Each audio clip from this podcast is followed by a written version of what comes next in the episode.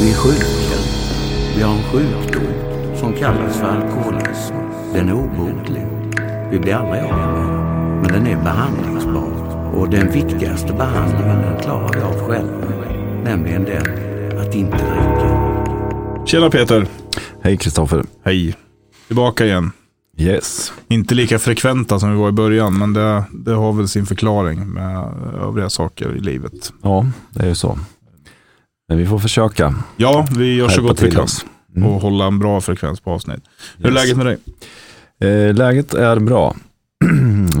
Sommaren var ju tuff som jag nämnde i förra avsnittet, men nu känns allt mycket bättre. Mm. Jag är eh, väldigt övertygad om den här vägen är rätt. Mm. Igen. Igen, så är det. Ja.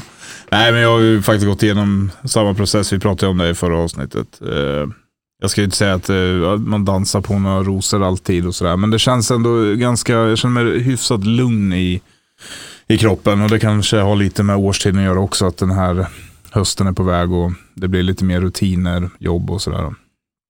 Så det känns faktiskt bra. Eh, det gör att man blir mer fokuserad på att inte sväva iväg i grandiosa beteenden. Och sådana. Nej, och sommaren pratar vi om. Sommaren har ju varit en sån där period som tidigare har konsumerat mycket. Mm. Ja, så är det.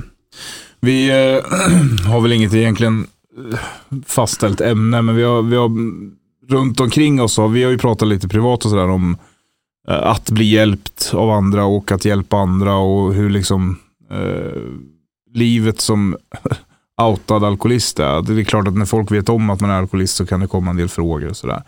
Så vi kan väl beröra det lite grann i, i dagens avsnitt. Ja, och sen pratar vi om det också, att när vi startade den här podden så var det ju faktiskt att om vi kan hjälpa någon så är ju det jättefint. Och Mm. Det var ju lite grundtanken. Och det tror jag vi har gjort. Jag säger inte att vi har hjälpt någon att bli nykter, men det har varit mycket frågor och vi har svarat mycket, så vi hoppas att det hjälper. Mm. Nej, men det, är det finns väl två, liksom, för det, det här med att hjälpa andra, det finns ju alltid en självisk eh, aspekt i det.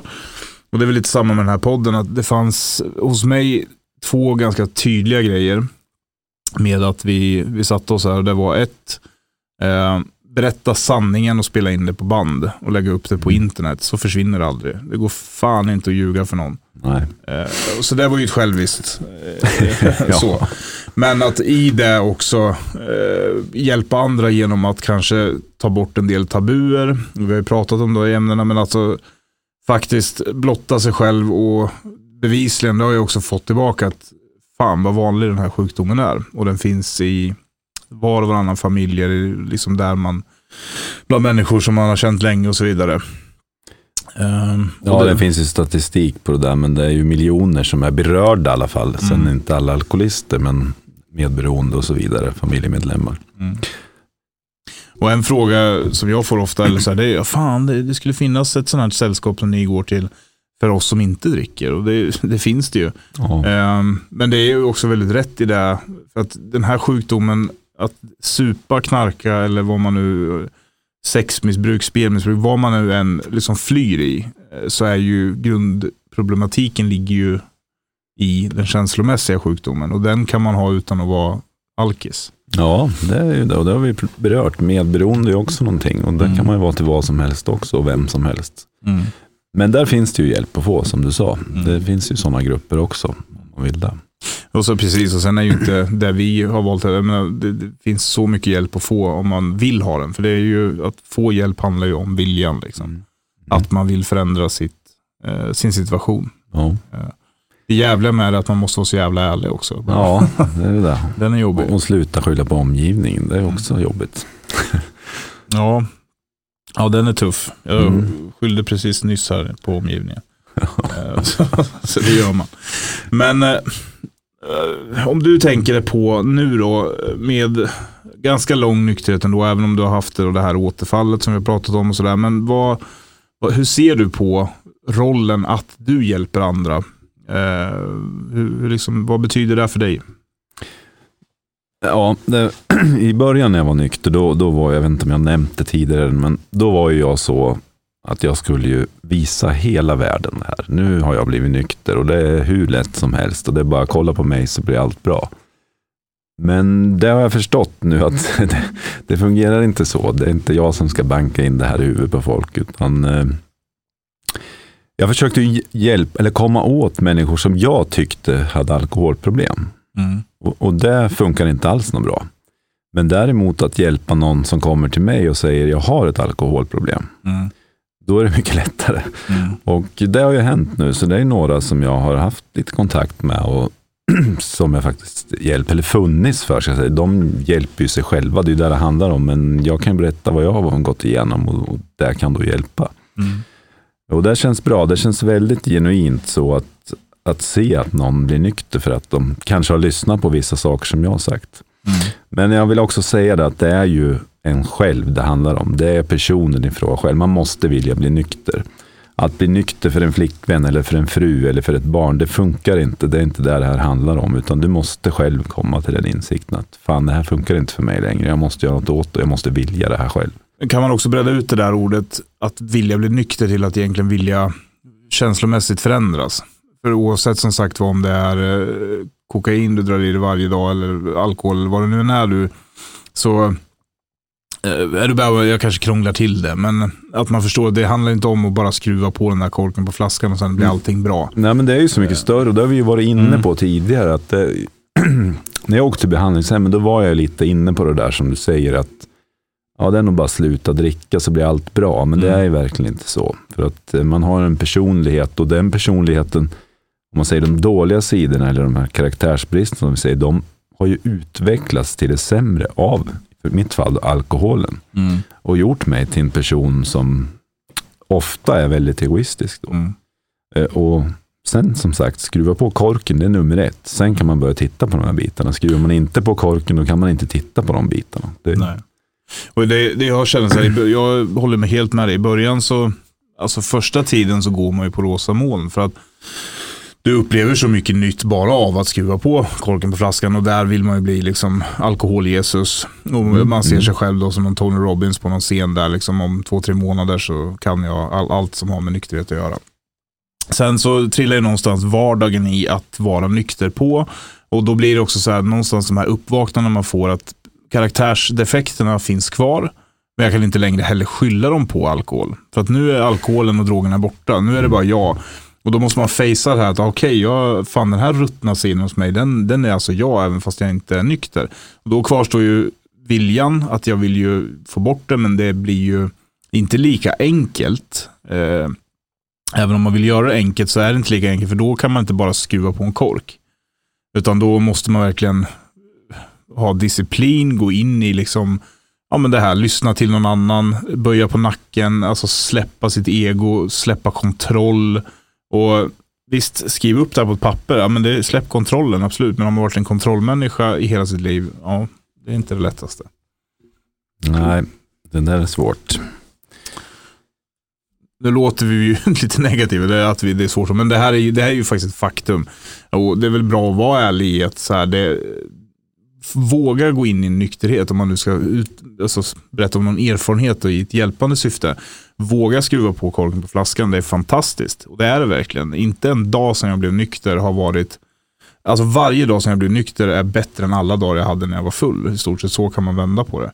Men man ska vara beredd på, för jag får mycket frågor också sådär att Ja, eh, fan dricker jag för mycket eller dricker han för mycket eller vad det nu kan vara. Och jag känner mig så här att när jag då är i en period av eh, tvivel och så vidare. Då känner jag mig så långt ifrån att vara rätt person att fråga. Eh, det kan jag säkert vara med mina erfarenheter, men jag har också den ödmjukheten i att jag kan inte ställa några diagnoser. Eller liksom så, utan jag vill bara svara så här, ja, men känner du att det är ett problem för dig så då är det ju upp till dig att bestämma om du är alkoholist. Liksom. Jag vet inte, vi har nämnt det, men det var en terapeut som sa det till mig. Om, om man går på en fest och gör bort sig. Eh, en normal människa går på fest igen och gör inte bort sig. En som har alkoholproblem eller är beroende gör det här bara, fortsätter. Och mm. Där har jag varit. Det är säkert du också. Absolut. Det är en, sån där, en klocka verkligen om man, om man har problem eller inte. Mm. Sen kan man ju förneka det där och som sagt, jag har väl gjort bort mig 2000 gånger på fester, men liksom, det tog 2000 gånger innan jag mm. förstod att det, det här är något som inte stämmer. Nej, men sen tror jag, jag, jag försöker vara vaksam för, för det är någonting som jag absolut tycker är Eh, och det, det, det står jag för, den här IQ-kollen som finns. Där liksom man försöker hjälpa folk att dricka mindre. Det, alltså, motivet är väl ädelt, men samtidigt är det så här, det är så jävligt jävla farligt. Mm. För en alkoholist som, för mig, när, eh, om, det är kanske då jag som är målgruppen som verkligen tänker på så här, hmm, hur, hur står jag till liksom. Och så läser jag, så gör den här kollen, ja, du är i riskzonen. Och sen är det så här, vad kan jag göra? Boka ett viktigt möte dagen efter. Ja, men som Ja. att det har hindrat mig från att liksom supa ner mig någonsin. Nej, jag har kört rattfull, jag har liksom gjort massa dumheter. Det hjälper ju för fan inte att boka ett möte. Nej, men vi har ju pratat om den där, Ja, du och jag tidigare. Och det där är, vi ska inte harma, men det där är något man verkligen harmar på. Och Det där, Mm. Eh, det där är ju totalt tvärtom mot hur Mm. vi har lärt oss nu senaste tiden hur man ska hantera det här. Mm. Eh, Det är ju förnekelsen. Alltså, Mm. Boka ett viktigt möte imorgon, skaffa vänner som inte dricker mycket. Ja. Okej, nu tittar jag verkligen inte på problemet. Nej. Utan nu gör jag bara lite små åtgärder här för det här ska fortsätta ett eller två år till. Mm. Det där är, nej, ja visst, de har säkert ett ädelt motiv, men eh, jag tror att när man har kommit dit, som man är i riskzon och det börjar liksom gå ut för då, då är det, det är en progressiv sjukdom, då är Mm. det inte läge att boka ett möte imorgon. Jag tror inte det är lösningen. Nej, och det det, det enklaste skulle komma till som jag for iväg ifrån i mitt harm mot IQ-kollen det var att Alltså, jag är försiktig med att sätta någon form av ribba. Att, nej, hit kan du ju jobba på, sen är du alkoholist. För då är det så här någonstans, jag själv varit där, att jag har liksom mentalt tänkt att så här, ja, men fan, jag kan supa ett tag till. Fan, Mm. det är ju det är inte där man ska liksom kämpa. utan Så fort du känner att du har, eh, alltså att det skapar en eh, problematik i ditt liv som du inte mår bra med, när du går och tänker på alkohol för mycket och så här, då, då, då är det du bara själv som kan känna i ditt hjärta, så här, vad är viktigast för mig? Liksom? Vill jag börja må bra? Och, och sen om man då vill sätta stämpeln alkoholist på sig själv, det är upp till en själv.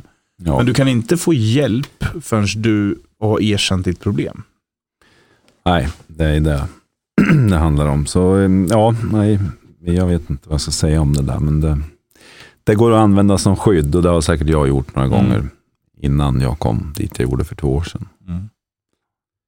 Ja, nej, men det, visst nu blev det lite hetsigt sådär, men samtidigt det, det, det är mänskligt där med. Alltså, vi, vi är ju inga helgon och någonstans har vi känslor kring, jag jag i alla fall i den att jag känner att det är viktigt för jag vet hur mycket det har skadat min familj och mina vänner och relationer. Och om vi nu pratar om att hjälpa andra så säger jag inte att du och jag här representerar någon form av orakel, men jag kan i alla fall se erfarenhetsbaserat nu då, så finns det ingenting annat som har hållit mig nykter Mer än att faktiskt få erkänna för mig själv, vad är mitt problem?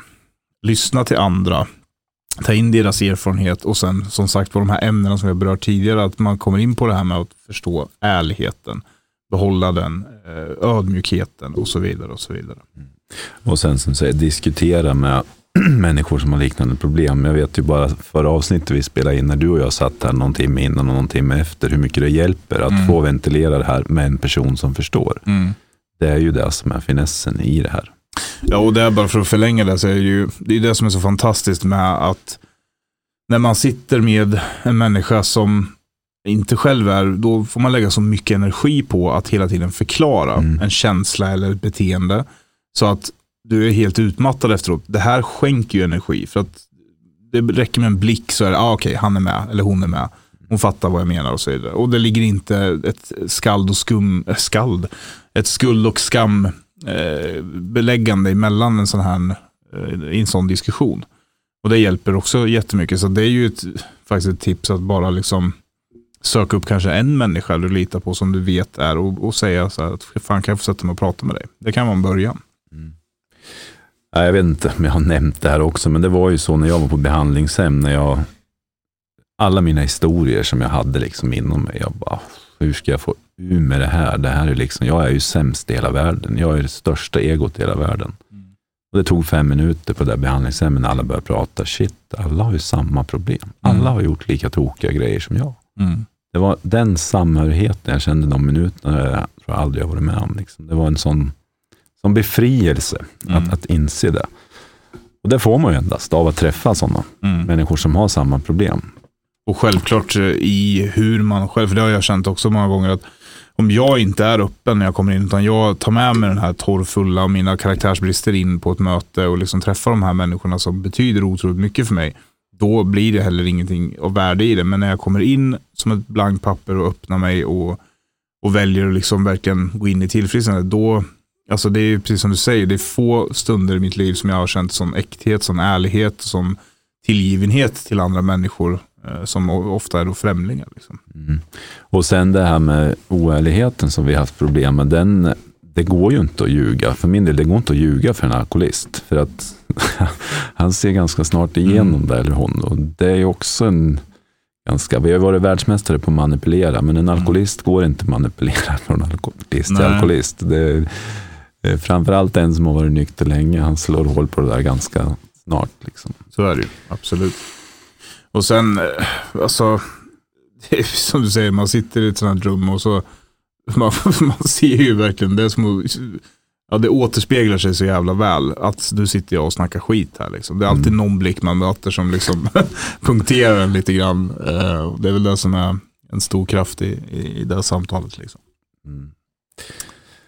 Ja, men hur ser man på, vi har ju pratat lite om det här kring, alltså hur vi ser på den här kommersiella hjälpen som finns. Eh, som inte är baserad på liksom ideella krafter eller på liksom, eh, vad, vad, tycker du om det? Ja, nej, det, här, det programmet som vi är med, det, det bygger på att inte, det är inte kommersiellt och det är bara liksom genom spridning, muntlig spridning och så. Men eh, det behandlingshemmet jag var på, det var ju helt kommersiellt och kostade ganska mycket pengar. Men det behandlingshemmet har också hjälpt många. Så jag, jag, jag, jag, jag tycker att det, det är helt okej okay när man Visst kan man göra, man kan göra pengar på allt, men, men det hjälpte mig och jag vet att det har hjälpt många. Så jag ser liksom att det, ja, jag tycker att det är okej. Okay. Mm. Men sen ska det ju finnas liksom kommun och stat också. Det gör det ju. Det finns ju hjälp att få i det här landet idag. Det gör det verkligen om man, om man vill. Mm. Återigen. Det, alla har inte samma vägar heller hur man tar sig ur sånt här. Det, sen är det olika vad man är på för nivå, vad, hur långt ner har man gått och allt det här. Men, men det finns hjälp att få. Mm. Det gör det. Och, och, som för min del, anhöriga hjälper ju till en viss gräns. Mm. Men eh, sen landar det återigen, jag måste vilja själv. Liksom. Det... Men du sa något där också i det mixen och jag tror också att det är väldigt sunt. För det är bra att det finns ett ett, eh, vad ska man säga, ett statligt skyddsnät eller ett kommunalt eller landsting. Vad man nu, så. Men det behöver ju också finnas liksom, eh, externa krafter som inte behöver valideras på så, mer än att det liksom erfarenhetsmässigt visar att det hjälper människor. För till slut kan det bli validerat och eh, alltså skattefinansierade medel, medel kan gå in, alltså då med demokratiska krafter gå in och säga att ja, men det, här, det här är ett eh, verktyg som man kan få hjälp med. Och då kan man ju som brukare eller aktiv får det gratis till slut. Så jag tror att det är, det är, en, det är en viktig faktor att man får inte sätta tabu på eh, verksamheter som jobbar inom det här området som faktiskt måste ta betalt för det själva också för att kunna sätta mat på sitt eget bord. Eh, sen med det sagt så tycker jag att jobbar man med det och jag tycker det är en, alltså det finns ju skithögar i alla branscher men jag jag ser inte jättemånga som liksom ska vara några vita riddare i det där. Liksom, utan eh, de är ganska öppna med varför de gör någonting. Och sen att det är ett, ett bra motiv. Det är väl ett bra sätt att tjäna pengar på. Det finns ju mycket värre sätt att tjäna pengar på här i världen. Ja. Eh. Det, det, är min personliga åsikt bara. Jag, jag, tycker liksom att allt som kan bringa hjälp i det här eh, ska göras. Sen så ska det absolut finnas eh, möjligheter för alla att få hjälp. Och det finns det ju via till exempel våran eh, vår gemenskap. Så. Sen vad har vi varit inne på det här tidigare, men det är lite det här med psykologer och läkare och så. Jag, jag, vet inte hur det ser ut i det här landet idag, men det är ju lite eh, att acceptera beroende som en sjukdom. Jag hoppas och tror att de flesta gör det idag, men annars kan det ju bli så lite som jag var inne på innan jag hann här, att man går hos en psykolog och drar några valser och liksom sitter och bara förlänger det här sen för min del då, för två år sedan när jag, min flickvän körde mig till någonstans i Stockholm. Och vi fick träffa någon läkare där i tio minuter och sen så var det liksom, ja men du tillhör inte den här kommunen så vi kan inte göra mer. Jag tror det var en söndag. Mm. Och då var det liksom, och, ja det var bara att åka hem. Och, och, nu var vi i fel kommun, jag vet inte hur det fungerar i den här kommunen, men där behövde jag ju hjälp. Och sen är ju den här sjukdomen så listig, för går det tre dagar sedan, då tycker jag ju att problemet är borta. Mm. Då har jag börjat återhämta mig. Men då kom jag ju in på det här behandlingshemmet och det var ju en räddning där. Men det var ju då ett kommersiellt, alltså som jag betalade mig in. Och jag vet inte hur det hade fungerat om jag inte hade gjort det. Så det där kan man också diskutera. Liksom. Det, det, är ju nummer ett, att alla måste inse att det här är en problematik. Och jag hoppas som sagt att de flesta har gjort det idag. Ja, och sen där är det också, du är inne lite på en Jag tror att varför jag sitter här idag och eh, i alla fall ikväll ska jag gå och lägga mig nykter. Det beror ju på flera pusselbitar som har lagts. Jag har också träffat psykologer och olika liksom privata utövare och så vidare. Och jag tror inte att eh, en sak är det absolut rätta. Utan det är ett, pussl, ett pusslande mm. av sin egen vilja. Man får hjälp av andra med erfarenhet. Man kanske har pratat med en psykolog. Alltså man fyller på med olika verktyg som gör att det till slut blir någon form av helhet som hjälper dig att ett, hålla dig nykter, två, eh, våga vara ärlig mot sig själv så att man kan eh, jobba med sitt tillfrisknande. Sen det här med sjukdomsbegreppet. Jag lägger faktiskt inte så mycket, det är, väl, det är jätteviktigt i vissa sammanhang att man faktiskt kan sätta ordet, alltså eller den liksom eh, det epitetet på det, att det är en sjukdom, eh, i rent kanske då kommunala och byråkratiska skäl. Men för mig så är det så, ja, det finns så jävla mycket sjukdomar ute som är psykiskt baserade, men oavsett så är det väl, för mig handlar det om alltså egentligen att kunna se skillnaden på eh, symptom och alltså vad, det, alltså vad som skapade det här symptomet. Som jag kallar det sjukdom, det kanske man ska göra. Jag blir alltid så jävla rörig när jag sitter och filosoferar. men, eh, jag, jag, det är inte så att jag går runt och mässar om att det, det här ska vara en sjukdom. Men ja. Nej, beroendesjukdom, det, ja. ja.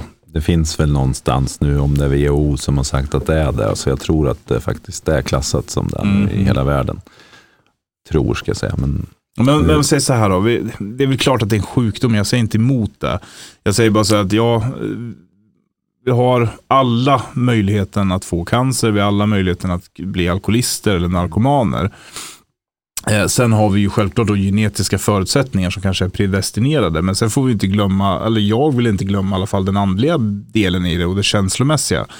I att eh, en stor del till varför man också blir sjuk och så är för att man inte har bejakat sina känslor och förstått sig på sina känslor. Och eh, som vi har pratat om tidigare också, så här att en av de stora skillnaderna till varför jag är nykter idag är ju också för att jag har bejakat den, den högre, ah, det låter ju så jävla sektigt, men den högre makten, alltså kraften utanför sig själv. Att inte liksom tro att man är universums jävla mittpunkt. Liksom.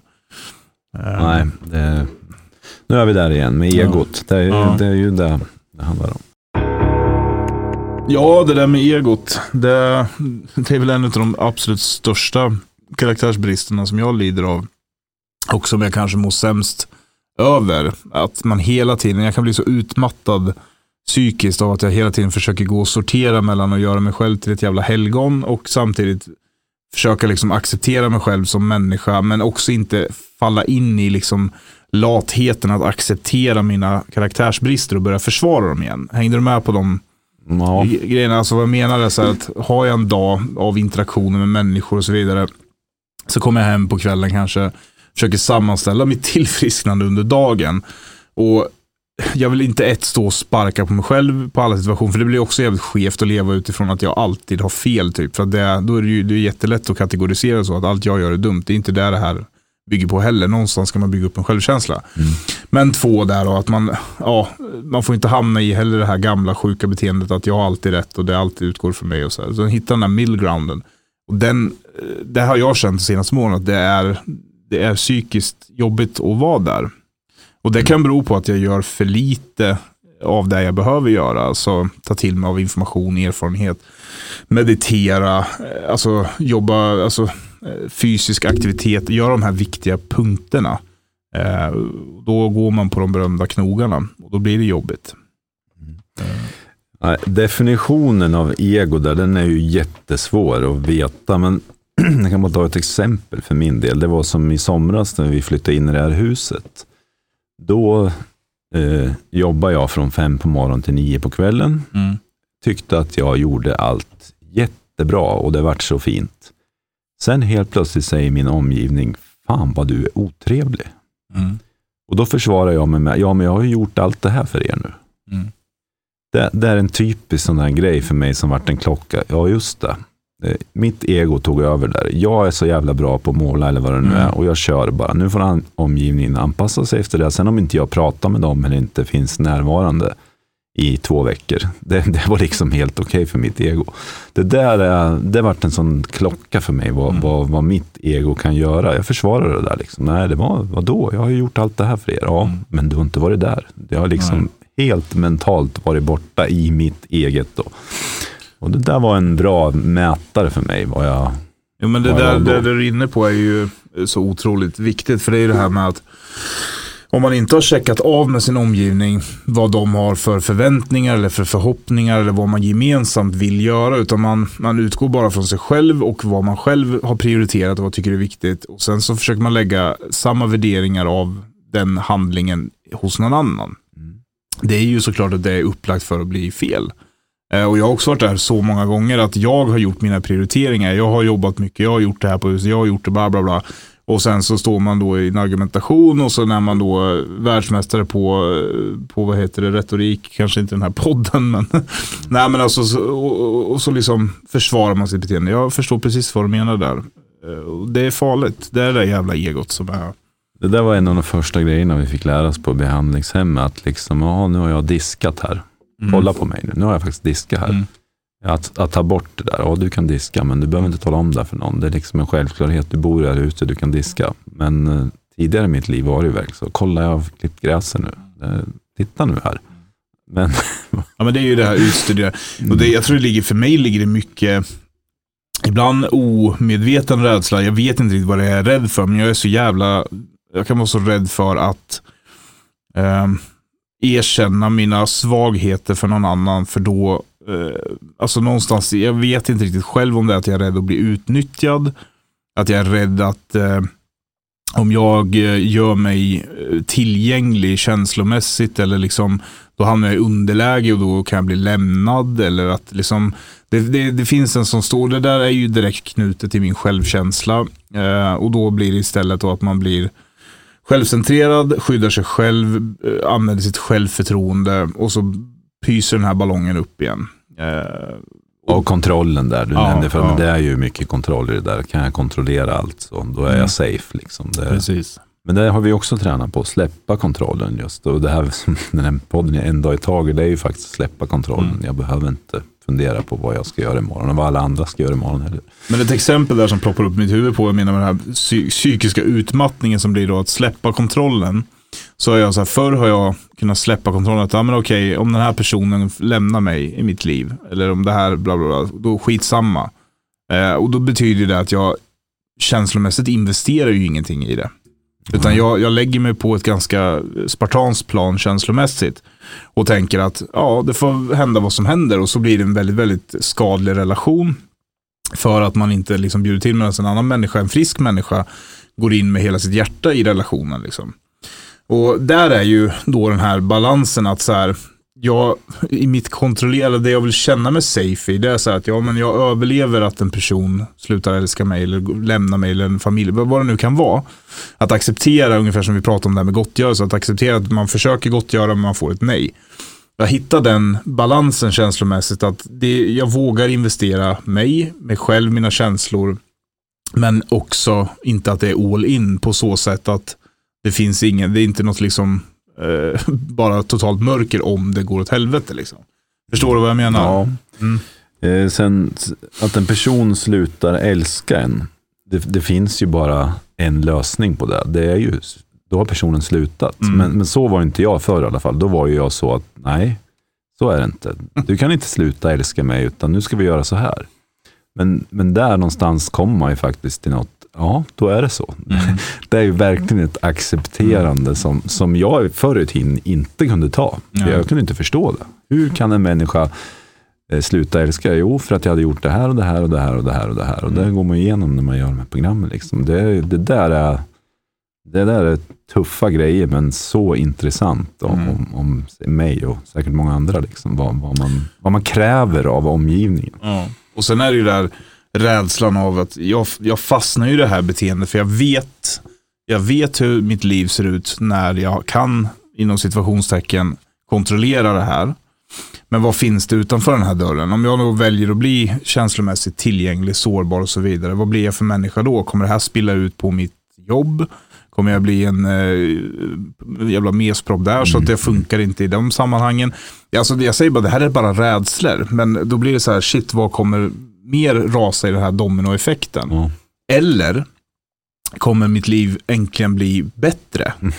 Men att stå där på, på gränsen eller på dörr, i dörröppningen. Jag, jag har inte träffat någon som är en sämre person i tillfrisknande än så länge. Så jag, Nej.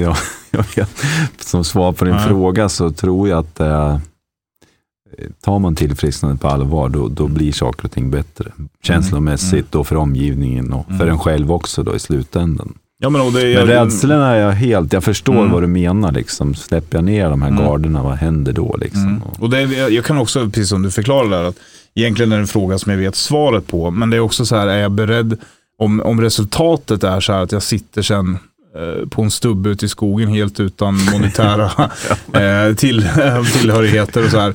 Ja, det, det kanske är där som, men just nu är inte det visionen av, och det, det är det som är så svårt att sortera i. Vad är, vad är bra för mig eh, i livet? Vad är, alltså, eh, det finns ju någon form av ansvar också att liksom man har barn och man, liksom så här, man kan inte bara helt kliva ut på sin egen resa och sätta sig på ett berg i Tibet och bara må bra. Liksom. Så att det är ju balansen där, man är lite rädd hur snabbt man kan sticka, kan man sticka ut tån först. Liksom, lite grann och sådär. Men samtidigt när man fegar för mycket så är det så mycket krafter i det gamla som gärna drar tillbaka dig. Mm. Eh, så att det, där ligger ju liksom ja, en del utmaningar. Sen rädslan där som du nämnde, sitta på en stubb ute i skogen, det är uppenbarligen en rädsla som du har. Men där, vad är det som är så fel med det? Om jag, alltså, Nej, det är alltså- det som är problemet för oss, att vi har de här rädslorna Mm. och vi definierar dem på olika sätt. Och det är de man Rä- försöker... Rädslan är väl att det är så, om man nu tar det som exempel, att, att livet skulle göra ett lappkast fick jag lära mig då. Ett helt nytt uttryck. Det är att alltså det, det är någon skidåkningsterm. tydligen. Ja, Ja. just Nej, men alltså, är så här, jag vet ju inte vad det här lappkastet skulle innebära, eller kovändningen. Mm, ja. Ehm, och då, det, när man, det är det o, okända, så här, jag, jag kanske skulle må fantastiskt på den där stubben eller berget på Tibet eller vad det nu är. Men jag är van vid Kristoffer som han, han har det nu. Liksom. Med jobb, eh, en viss typ av eh, ja, vad ska man säga, koppling in i samhället, eh, vad det nu är. Liksom. Det kanske inte alls slutar på en stubbe någonstans, men det är ju, man står ju där på femmans trampolin och är tillbaka som fem, eller man går i femman och alla sitter och säger hoppa, hoppa, hoppa och så, det, ja, fan tänk om jag gör magplask då. Ja, nej visst. Det, jag kan nämna för min egen del, så jag kan sitta hemma liksom i en timme och titta in i mitt akvarium utan att tänka på framtiden. Det är något som jag absolut inte kunde för. Utan Ja. då var det telefon och det var fest på gång. Alltså då var all, alla de här. Det, det är något som jag har lärt mig. Sen måste jag bli bättre på vissa saker. Men det är en grej som har kommit ut av det här. Och det är ju det är någon form av sinnesro i det Mm. där. Ja men så är det och, och egentligen vet jag, nu vet jag inte om det här blir ju förhoppningsvis någon som kan sortera allt vi pratar om och ta det till sig som någon form av hjälp. Men för mig så eh, tror jag ju egentligen att så här, gör jag det jag ska så mår jag bra. Och det är jättebra att det rimmar också för då kommer man ihåg det. Men vad jag menar med att göra vad man ska, det var lite det jag tog upp tidigare här med liksom fysisk aktivitet. Eh, läsa böcker, ta till mig av de, den litteratur som finns i vårat sällskap men även andra böcker och erfarenheter. Och meditera och ta det lugnt och så här. Då tror jag att man styr sig själv till dit man ska vara naturligt. Men eh, alltså, jag vet inte, just nu i mitt liv så är det fortfarande sådär, jag gör de här vissa punkterna och sätter mig och reflekterar. Och det kanske är allt som behöver vara just nu. Alltså Mm. inte sätta mer press på det. Du ibland behöver bara sitta vid det där akvariet och liksom eh, förvandlas till en fisk för en timme. Och jag, jag kan sitta vid datorn ibland på kvällarna och sätta på mig headphones och spela ett spel i två timmar och bara få försvinna iväg. Liksom. Eh, men man, ja, jag vet inte. Nu vart det filosofiska timmen här igen. Men Ja. ja, Nej, men sen det, det är ju tålamod i sånt här också. Och, jag vet inte, du nämnde lappkast där, men det, det går ju sakta det här. Det är ju inget... Vi kopplar tillbaka de här första tre månaderna man var nykter. Det var liksom bara, allt var helt fantastiskt. Sen upp och ner och det tar tid. Och, men, men sådana små grejer som, som jag kan se med mig, att jag kan faktiskt koppla av en timme, vilket jag inte kunde förut. mm.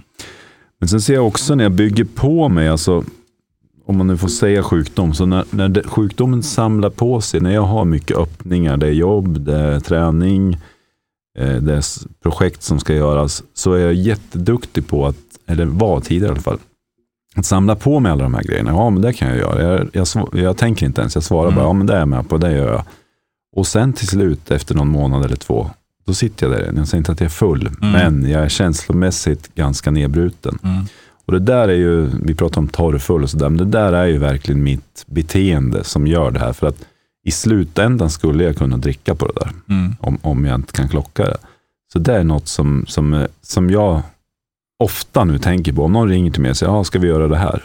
Mm. Så blir jag så här, ja, men kan jag få återkomma imorgon eller kan jag få återkomma om Mm. en timme? Det är något som jag har blivit bättre på. För förut var det alltid, det är bara, Ja, ja, liksom. det, men det var liksom den. Eh, Och, och det är ju, i slutändan kan det faktiskt handla om att jag börjar dricka eller Mm. inte, om jag inte tänker på de här grejerna. Ja, jag, som vanligt så kan jag liksom relatera och det är just det här att Alltså jag har ju känt, eh, jag hinner, så just nu då så, det, jag vet ju att det är så jävla viktigt att, att landa och inte fly. För fly, det är ju det vi alltid har sysslat med. Fly in i projekt, sprit, knark, relationer, you name it. Allt för att slippa hantera den känslomässiga liksom, situation man är i.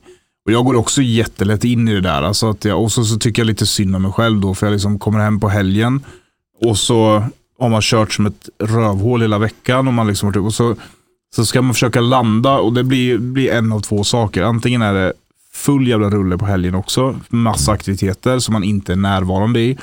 Alltså, min grabb liksom, ja men jag ska ut och vi ska göra det här och det här, vi ska hinna med så jävla mycket som möjligt. 15 restaurangbesök och 38 trampolinparker. Eller så blir jag bara helt jävla, alltså total inaktiv. Det finns ingen, då finns det ingen mellan, eh, mellanväg och då, det är ju också sjukligt. Mm. Ja, ja. Du har ju bara flyttat då. Alltså flyttat Yes. beroende till någonting annat. Mm. Och är rädd för känslor som sagt. Mm. Men eh, det där är ju tålamod och tid också. Det, det händer ju grejer och man lär sig vartefter. Mm. Men där är ju nyckeln. Kunna säga nej och kunna Mm. landa, kunna reflektera. Vi pratar om kvällsinventeringar och sånt. Och det är ju, jag har haft nu i två år, förutom återfallet, då, så har jag en bok som jag skriver i vad som har hänt varje dag. Mm. Som en dagbok. Och det kan vara precis vad som helst. Men där samlar jag ihop mig i fem minuter alltid. Liksom. Och har jag då gjort något uppenbart fel, då skriver jag det där.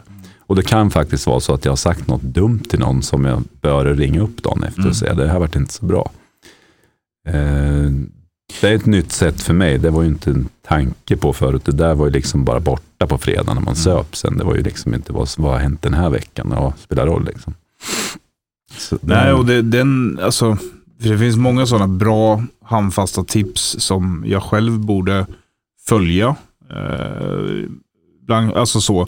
Och grejen är så här, det, det, för mig kokar det nog ner till att, precis som du var inne på där, att nej, det är ju faktiskt att prioritera. Eh, och, och, och faktiskt så här att, jag tror lite varför vi alltid är sådana som säger ja till allting. Därför att vi identifierar oss ju med våra prestationer. Eh, För det är det som någonstans är så här, ja men han det är sån jävla motor i honom vet du, och det är sånt jävla driv och bla bla bla. Ja men det är allt jag är. Och säger jag då helt plötsligt nej till någonting, ja vem är jag då? Då är man ju Den tillbaka det där. där. Ja. Så där kan man väl sammanställa det med att våga prioritera, säga nej, alltså ta den här Ja. bufferten. Det var ett jättebra tips. Det tar jag med mig idag faktiskt. Vad bra. Ja, jag återkommer till behandlingshem också, men det var också en sån här grej som vi lärde oss tidigt. Att liksom, när du får en fråga på sms eller telefon eller vad som helst, be att få återkomma imorgon. Mm. Det var ju också en sån här grej. Jaha, okej. Fast så, så vettigt egentligen. Och så nytt.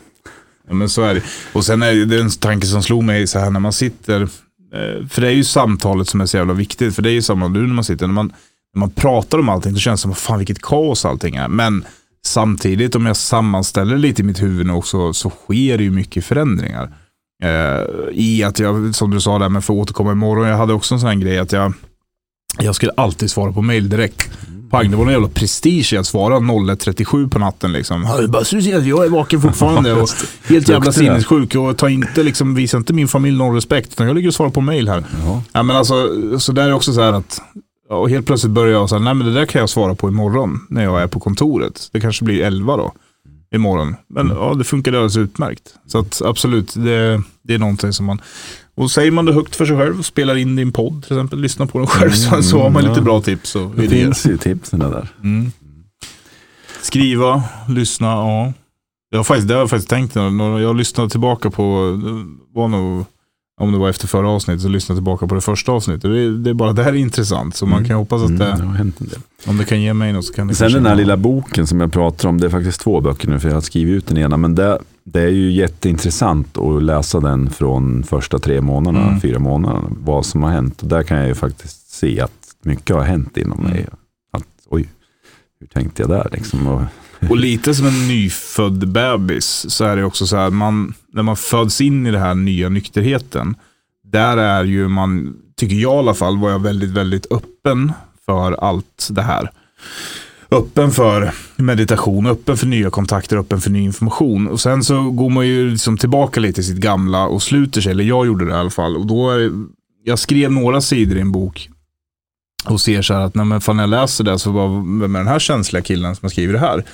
Eh, och det är helt viktigt att se det. För då helt plötsligt så blir man inte den här, då sätter man inte den här, det, det är lättare att riva ner muren igen om man säger det. det gäller att hitta sin väg. Det är ju mycket så här meditation och yoga. Jag har hållit på med det massor i början, men det gör jag ingenting idag. Det, jag vet inte, det var inte något som jag ville hålla på med. Det gäller att hitta rätt väg för en själv. Men som sagt, den här lilla boken, den finns Mm. där och den har funnits där hela tiden. Och det är en grej. Jag tror, jag tror att det gör gott i alla fall. Ja, Jag kan inte uttala mig om meditation och yoga, för jag har varit så jävla dålig på det. Jag gör det någon gång i veckan på ett gemensamt möte. Liksom. Då, och då tycker jag det är skönt, för jag kan komma in där och vara superstressad och liksom vara uppe i varv. Och sen så tvingas jag, jag tror jag sa det på något möte, så jag ser de här 15 minuternas meditation som ett 3 km lopp och springa. Mm. Eh, Det är liksom en, och, och på ett sätt så är det faktiskt samma typ av, för jag mediter, när jag sprang förr i tiden, det var meditation för mig. Det var skitjobbigt, men det var också så här ett stilla fokus på att liksom ta sig fem kilometer till eller så vidare. Eh, Och det är lite samma meditation. Och när jag då går ur det här meditationen sen så har jag, alltså mitt system har verkligen gått ner i varv. Jo, det är det som är Så att, finessen eh, med det där. Sen ska man omsätta all den här visheten då i, i praktiska handlingar. Ja, ja, Men eh, ja, så är det. Mm. Ja, Peter, vi har babblat bort 42 minuter. Oj, Eh, som vanligt så kommer jag inte ihåg vad vi har sagt, men det får man väl kanske lyssna på tillbaka till. Men förhoppningsvis har någonting av sans och vett kommit ut idag. det hoppas vi.